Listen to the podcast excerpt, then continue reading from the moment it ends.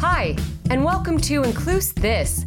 I'm your host, Sarah Kerwin, and this is a movement for disability equity. Today, we're talking with Alannah Murray, and we're talking about uplifting and amplifying the voices of disabled women. Alannah Murray is a disability advocate and postgraduate researcher living in Ireland.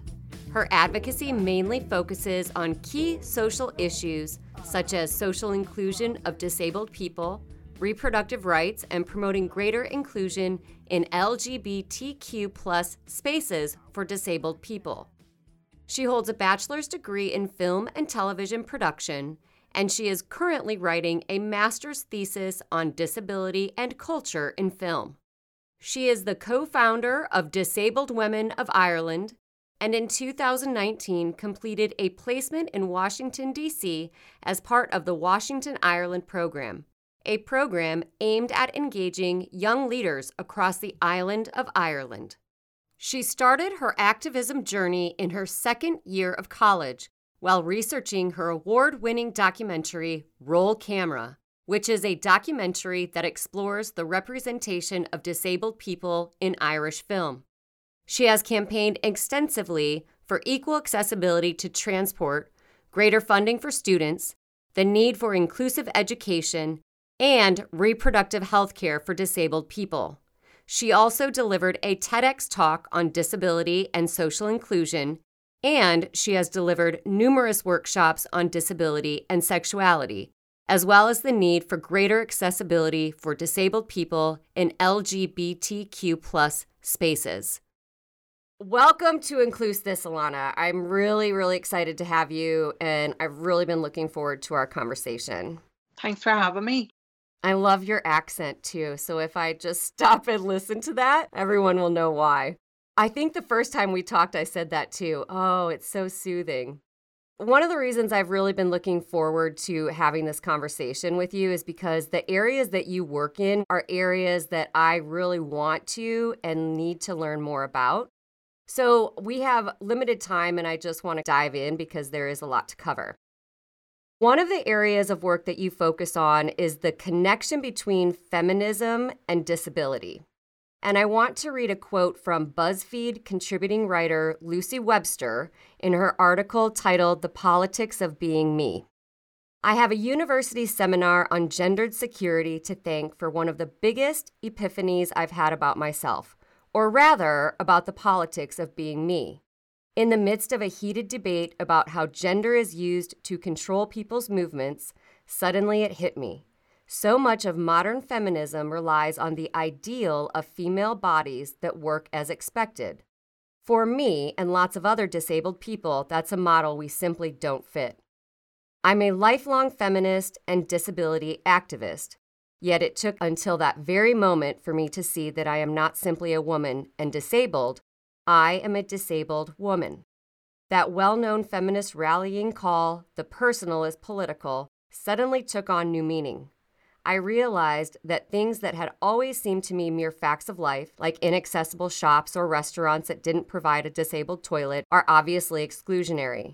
And that every time someone is patronizing to me, say, or assumes I am unable to read, they are not just making unfounded assumptions about the clinical nature of my disability, they are also labeling me as different, as abnormal. Nothing could be possibly more political than applying these labels, not just to me, but to a whole group of people who are consistently devalued and dehumanized. And feminism showed me how I should respond to this by asserting my humanity and being proud of my differences. Alannah, can you explain the connection between feminism and disability for us and talk about your own experiences with both of them and what this writer is referring to? I'll do my best. So, basically, I suppose from my perspective, I've always kind of connected the two because, you know, I can't be disabled and a woman separately. Like I am a disabled woman and everything, you know, comes back to my disability and my womanhood really like um the idea that you know we'll grow up and get married and have babies But as, you know, a disabled woman, I'm told, you know, that I'm not supposed to do any of those things. You know, like I'll never find someone that, you know, would take me on. And if they do, you know, they're they're a saint and heaven forbid, you know, I should have kids. You know, because disabled people are seen as a burden. And women are seen as the they take on the burdens of their husbands and it's their job to be the be the person that's there you know that does all the you know the cooking the cleaning and you know is really carries the house. Um at least in Ireland anyway we're still a very kind of patriarchal country. So i think for me you know it was really important as a young woman to really challenge those ideas and really I got into kind of disabled feminist activism um, during Ireland's um, fight to repeal our abortion laws. So basically, abortion was illegal because the Catholic Church still very much has, or had at least, control over most of Ireland and most of its like education and healthcare were very religiously based. That is so interesting and really leads into my next question for you, which is the work that you do around reproductive rights. This is such a broad term. So I've done a lot of research around that and on what that means as an issue for disabled women. I just want to read this abstract from an article that, or excuse me, it was a study that's titled Disabled Women and Reproductive Rights. And it was conducted by Virginia Kallianes and Phyllis Rubenfeld. The abstract states both the women's and disability rights movements have paid scant attention to the concerns of disabled women, especially involving sexuality, reproductive freedom, and mothering. Although their concerns may seem opposite of the women's movement's primary agenda, they are based on the same position. Women must not be defined solely by biological characteristics and have the right to make decisions about their bodies and lives. Disabled feminists often support reproductive rights, but also have different perspectives on abortion and reproductive technologies than non disabled feminists. The literature indicates that the reproductive rights of disabled women are constrained by the assumption that disabled women are asexual, which you just mentioned, the lack of reproductive health care, contraception, and sexuality information, and social resistance to reproduction and mothering among disabled women. Disabled women are at risk for a range of undesirable outcomes, including coercive sterilization, abortion, or loss of child custody. What does this mean for the day to day life of a disabled woman? Can you explain that in plain language so we can really understand what we're talking about and why it's important to educate, that we educate on this area of activism? So when I first started working um um in the kind of the the space where we were fighting against nobody was allowed abortions. You know, people were getting on a plane um and flying to the UK to have their abortions and there was 12 people a day flying to the UK to get an abortion um, you know, access and healthcare in a different country. And we noticed that nobody was talking about disabled women like they were, and disabled people in general. I don't like to use the word women in this kind of case because not everyone that needs an abortion is a woman. So nobody was really talking about disabled people in that space. And we really wanted to kind of get a handle on that. Our main focus was education, you know, because we were saying, look, disabled people, disabled women, these are the issues they're worried about their child being taken away from them. Um, Ireland had a history of putting disabled people in institutions, and in those institutions, they would be sterilized.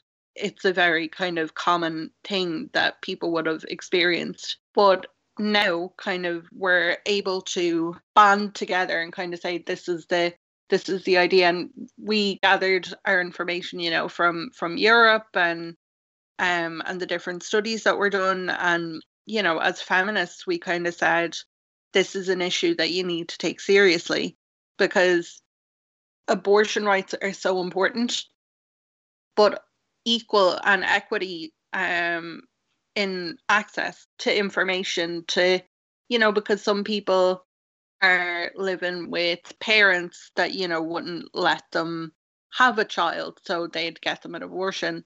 Um, and there's so many things to consider when you take disability and reproductive health care. And, you know, so many people would kind of would push for the sterilization and would withhold the information on abortions because they didn't want disabled people to know about it. Um, but at the end of the day, the maternal um, mortality rate, I think it was 60% or something, um, when you kind of look at it through a disability lens. So at the end of the day, you know, when you when you don't take disability into the equation, like people will die. You know, it is incredibly important that people have all the have all the information when it comes to, you know, disability and reproductive health care. Um I think it's a really important issue. And it was kind of the catalyst, or it was the catalyst that moved you and another group of young women to create Disabled Women of Ireland. Yeah, exactly. It was born during that movement of repealing the Eighth Amendment. And we kind of said, look, we're a group of young ones that, you know, care about disability rights issues through a feminist lens and, you know, we didn't have that in Ireland at all. Most of the voices that we kind of heard, it was men. I think when Disabled Women Ireland kind of came around, we had a few people that were like, you know, oh, why women specifically? And we were conscious that we're, we're for everyone.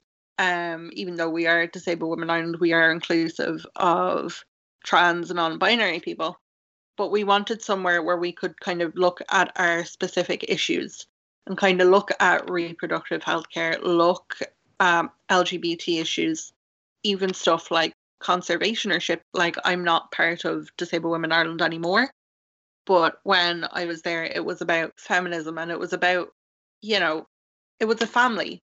We wanted to create a community and a family where we build each other up and we elevated each other they're running a really great campaign now at the moment called Disability Isn't a Dirty Word. And it's kind of pushing back against the the notion that there's a whole lot of ways to say disability. You know, people say differently abled, special needs, you know, all those different things when really they can just say disabled.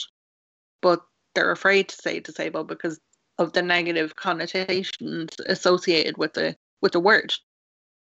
So really what they're doing at the moment I think is incredible and I think you know they should be be applauded for all the really hard work that they're doing.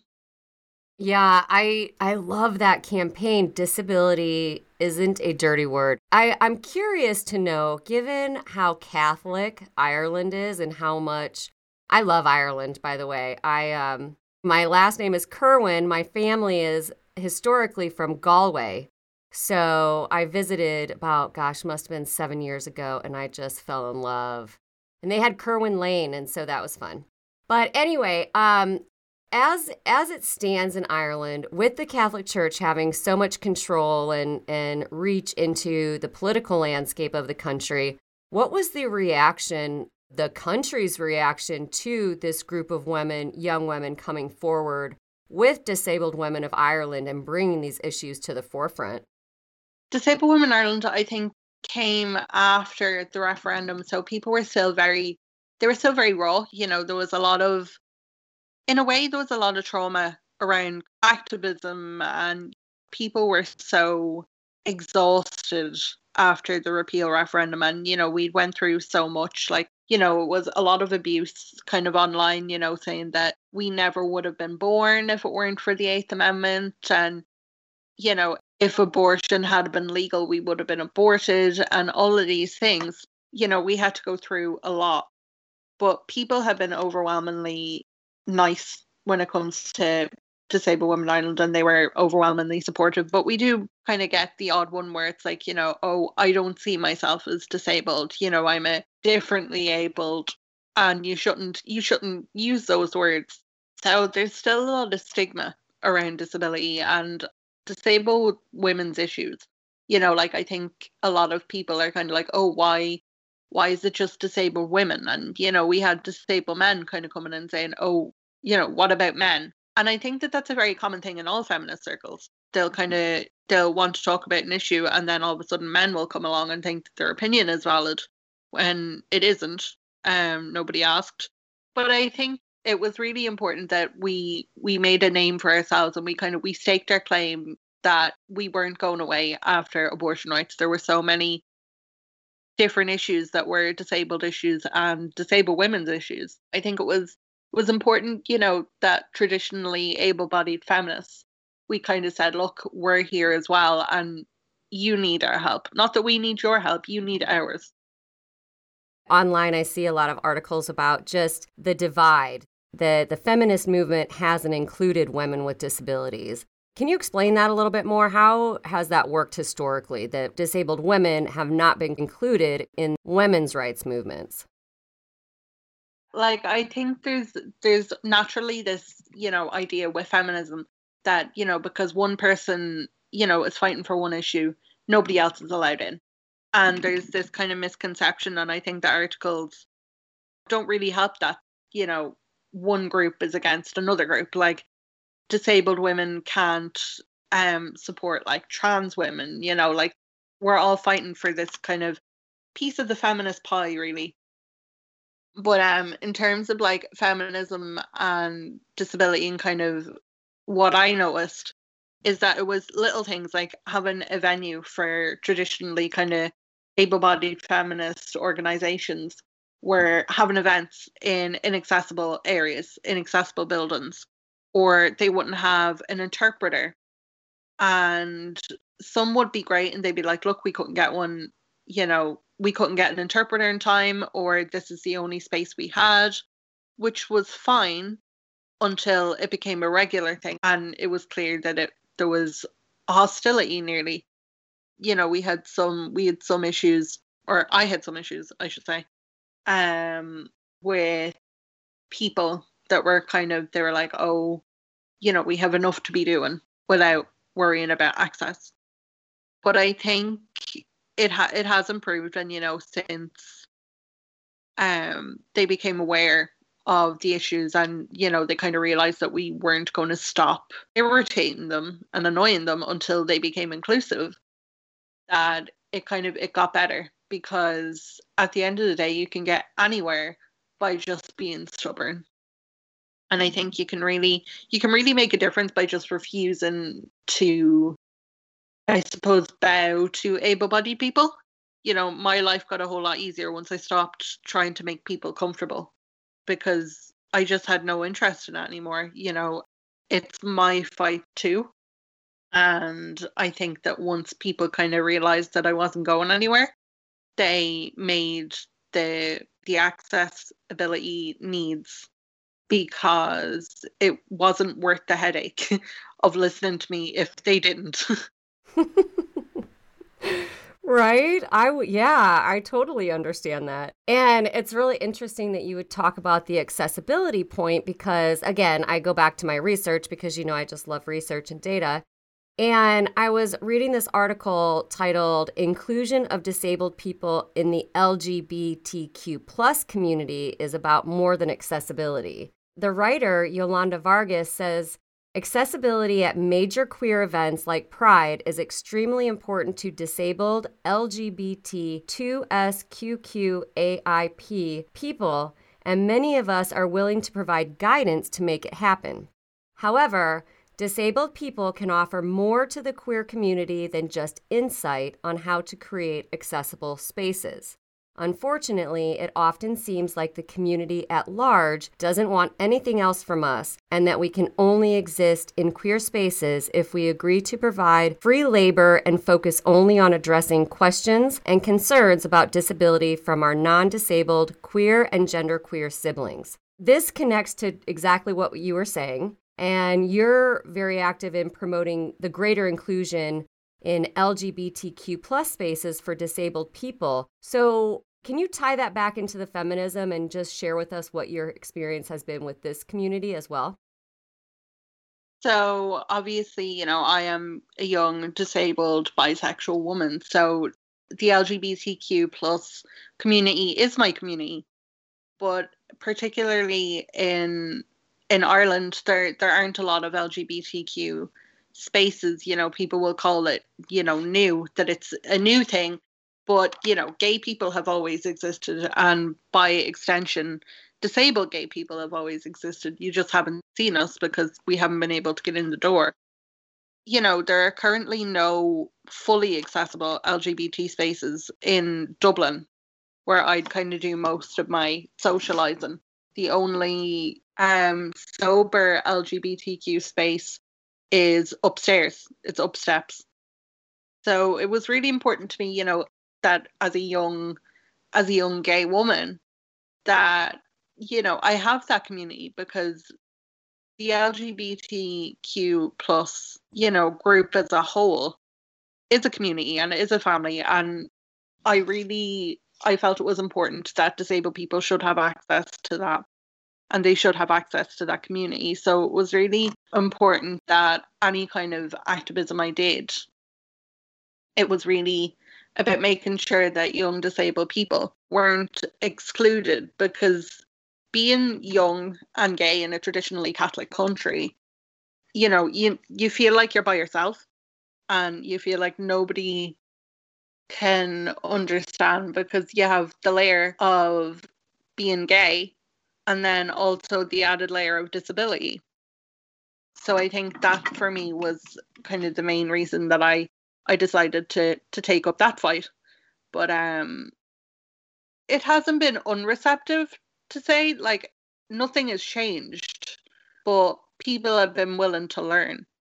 So I think that's good. Yeah, and you were just talking a little bit about your experience in Ireland, and I know that you participated in the Ireland Washington program. So in 2019, you actually worked out here in Congress, right, in DC? Yeah, so the Washington Ireland program, I actually I worked um I worked for a firm, a public affairs company um in DC. What was how how was your experience different from the experience that you had in Ireland as compared to the experience that you had in DC as a young disabled gay woman? It was an absolute world apart. It was so different everything. Like it wasn't perfect, but like I could, you know, get the metro without having to book two days before, you know, and I didn't have to tell anyone, you know, when I'd get on the bus or when I get off the bus. Like I was just able to hop on the metro and go. And the paths and everything were so accessible and everything had a curb drop. And my workplace was really great. Like they let me work from home one day a week so I could rest. Even going out, like there were places I could go out and socialize with my friends. Whereas we would have had to plan and really research the place before before we went in Ireland, we didn't have to do that in America because it was accessible. Like I marched in Pride um in DC and it was my first Pride. And it was the 50th anniversary of Stonewall as well. Um so, you know, all those things kind of coming together. I never had to worry about the route or whether it was accessible because it just was like they just thought that was never a question of whether it be accessible or not because of course it would be like why wouldn't it be? Because they were included like disabled people were included in everything. So it was miles different. And has that changed your work that you your activism work in Ireland that experience yeah, big time because I've kind of I've seen what's possible. And I've seen what you can do if you you know, if you have a government that will listen, if you have legislation that works and you have a community that even even if there's problems that they will pull together and make sure that you're that you're there because you're a part of the community and they want you there um whereas with Ireland it can kind of be a case of it's easier to not have you there. And our legislation doesn't really work like we have um we have this thing in Ireland where it's protected structures. So it looks at historical buildings. And it was made to kind of help secure the history and make sure that we didn't forget the history but it also created a world of issues for accessibility. Like you can't um renovate a, a protected structure. So you know historical buildings and that kind of thing you can put a ramp in and you can put a lift in and they're inaccessible. So disabled people have just have to deal with it. And even um like some of our music venues are in historical buildings and protected structures and they're just off limits because it was like well we're protected so therefore we don't need to do anything about it. Like i i understand what it was there for initially like i understand why why it was created in the first place but it was created flawed and you know it's very clear that disabled people weren't part of the process because i think retrofitting something is more expensive in the long run but you know you get your money back in spades by including people.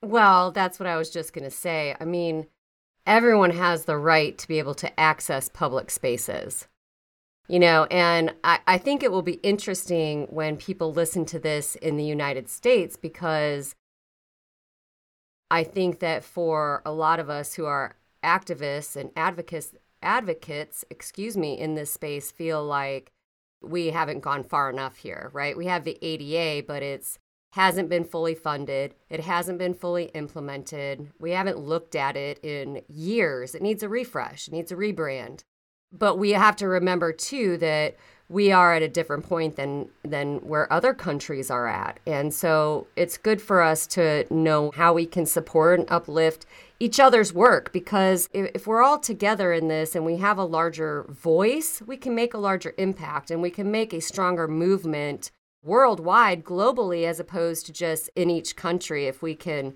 uplift each other's work i believe Exactly. Like at the end, like look at us. Like this is a conversation between Ireland and the US. You know, just two people having a conversation. It's making a difference. You know, no matter how small. I think when people talk about change making, they, you know, they think too big. You know, they think that they have to make a massive impact to, you know, make a difference. But every single person, every single movement started with one person. Like all it takes is one person and doing tiny things. And then that person can talk to another person and then they can talk to another person. And if everyone kind of done tiny things, they turn into big things. Exactly. I literally think I just said that on another episode. I can't remember anymore because sometimes they run together. But I was saying that sometimes we stare so longingly at this like huge impact or this big change we want to make that we forget to focus on the smaller individual one-on-one personal connections that we make that then like you said go from one person to another person to another person and that spreads. And i think that what has really been interesting for me throughout this process of this podcast is that I've been able to learn so much more about disability in other countries.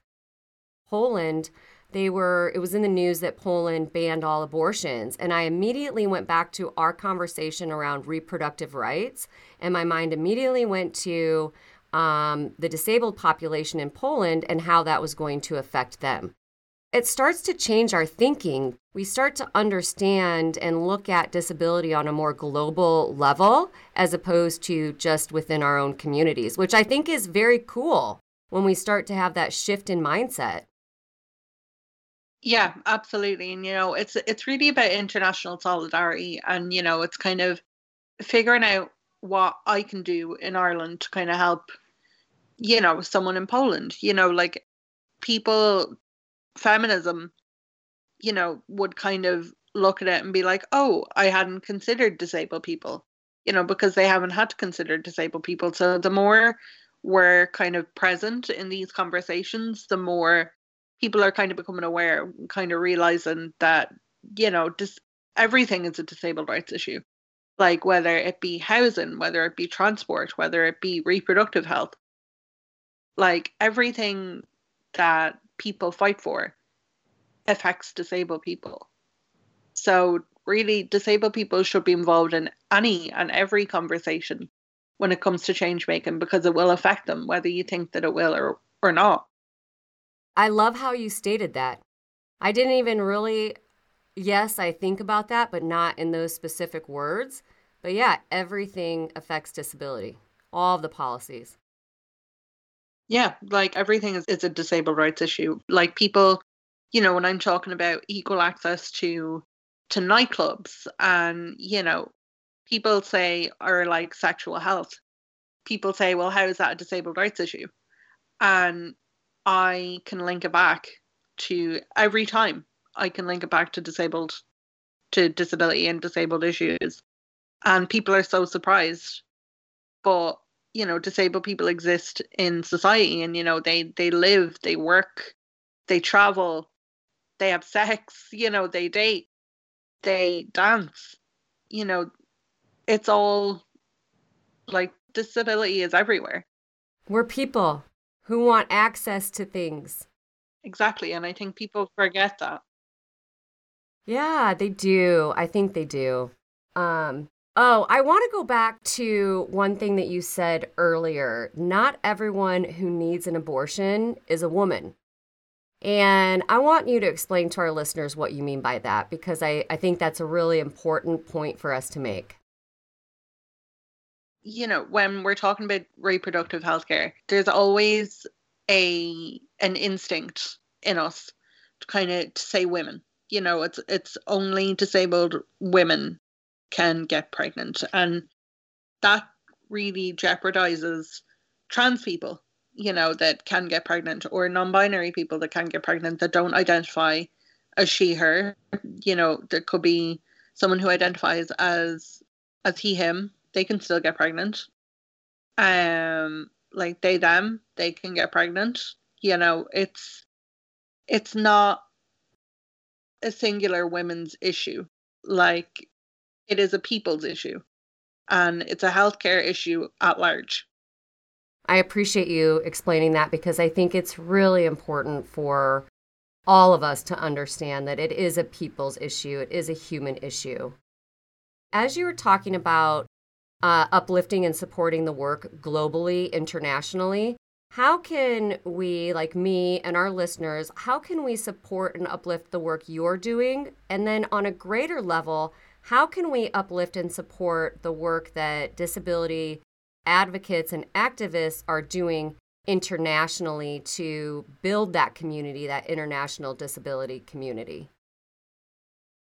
Social media is really invaluable towards this. Like um, Disabled Women Ireland and everything, they were they were born on social media. All their kind of the the work that they do is social media in terms of kind of uplifting people at large. I'd say make make space for marginalized people. So, you know, people think that um disability, you know, it's very white when it comes to, you know, disability and activism. You know, people people have a habit to prioritize that the people that look like them and I would say completely disregard that, you know, uplift disabled people color, you know, uplift disabled trans people and really just give give your platform to them if you can because at the end of the day I can talk about myself but I can't begin to understand the barriers that exist for disabled people of color. You know, I'll never I'll never understand the you know the difference in experience and it's not my place to to speak over them on their on their experience so i think really just diversifying i think is is the thing that you need to focus on like disabled rights needs to diversify because if we don't, then we're going to miss a perspective and we're, you know, it could be a very valuable perspective. So I think that that's something that's very important. Yeah, and I have to tell you, I you're you speak with such eloquence and strength in your voice with all of this work that you're doing. It just is like this is a human rights issue, and your messaging is so spot on with that. And I just really appreciate everything that you have had to say. What's the most important thing for our listeners to take away from today's conversation? It's that every everything is a disabled rights issue, you know, whether whether you think it is or it isn't, you know, like um like transport, sexuality, you know, reproductive health, housing, everything comes back to disabled people. And whether, you know, you're organizing an event or a workshop or a seminar or anything, that it's important to include disabled voices, but pay them as well. Disabled people shouldn't have to work for free, particularly when so many of them are living below the poverty line. And many of them are in forced poverty. Exactly. So I think the the really important thing is to consult disabled people, but respect them enough to pay them for their time and their energy because they are invaluable sources of information. It's so interesting that you say that because I remember when I first started this podcast and one of the potential guests that I was reaching out to asked me if I had a sponsor. And I said, no, I'm just, I said, it's a labor of love. I was laughing, but she didn't think it was as funny. And she said, I'm so tired of hearing people with disabilities describe their projects as labors of love.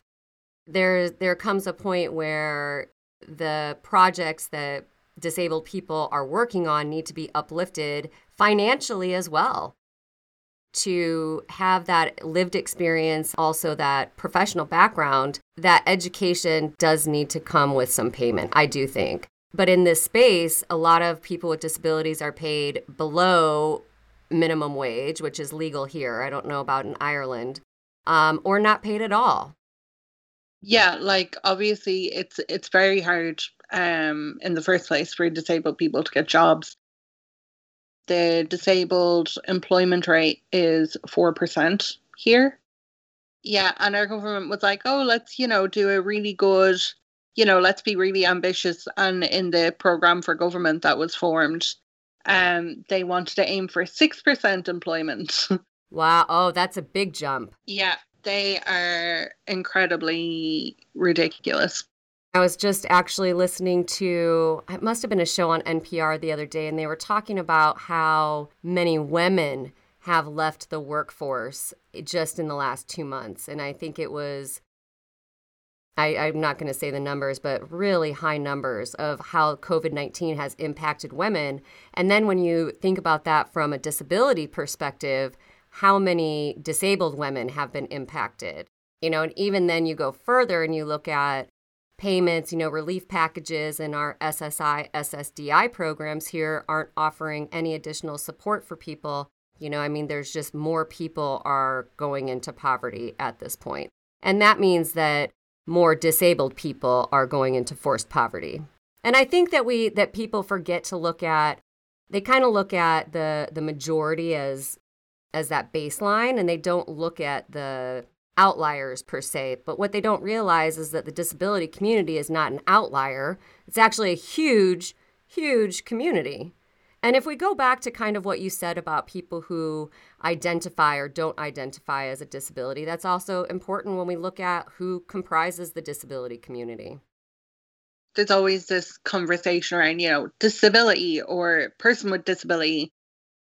Normally, I'm kind of like it's it's very much like pronouns and it's very like you're grand and you're comfortable enough to kind of self-identify as whatever you want but at the same time don't don't tell me how i should be identifying. Like i i use disabled um because it's the it's the label that kind of fits me and, you know, I've had lots of arguments with people that are like, oh, you know, you should call yourself this. So I think when we start having those conversations and kind of, you know, really build the respect between, really, it's about respect. but holding each other accountable as well. Yes. And it's about, for me, I believe it's about conversations like these so that we can be open and have I well I'm going to go back to when you and I had the first discussion and I think the title for this was amplifying voices of women with disabilities. And after you and I had spoken, you were very clear that we wanted it to be amplifying voices of disabled women to really have that identifier, right, of disabled a disabled woman. And in episode 1 we talk about am I disabled enough and I'm I stay I say I'm still at that point of I'm a woman with a disability. But last night I was actually talking to my husband and we were talking about uh, you know, when you answer questions on a job application or you answer something about a disability, it depends on if you're are you going by the medical? Are you going by identity model? Are you going by a social model? It depends. All of those things come into play when you're answering a question like that. The point I was trying to make is that having an open conversation where you and I can share that and talk about it and be like, oh, yeah, I see why it needs to be amplifying voices of disabled women. And that understanding comes through conversations. I'm very kind of relaxed when it comes to, you know, are, am I disabled enough? Like, obviously, I use a wheelchair, so I'm very visibly disabled. But, you know, I always say to people that if if they feel, you know, in any way, it's like, oh, you know, I have this issue, but I don't know if I'm disabled if you're comfortable with using the label, then go for it. Like I, I've never kind of been a fan of policing whether you know someone is disabled or isn't disabled enough. Like if they say they are, then you know they are, and that's not up for discussion. Like nobody's identity, I feel, should be should be debated. Like if you feel like you're disabled, then you know you're disabled, and that's it. Yes. No one's identity should be up for discussion.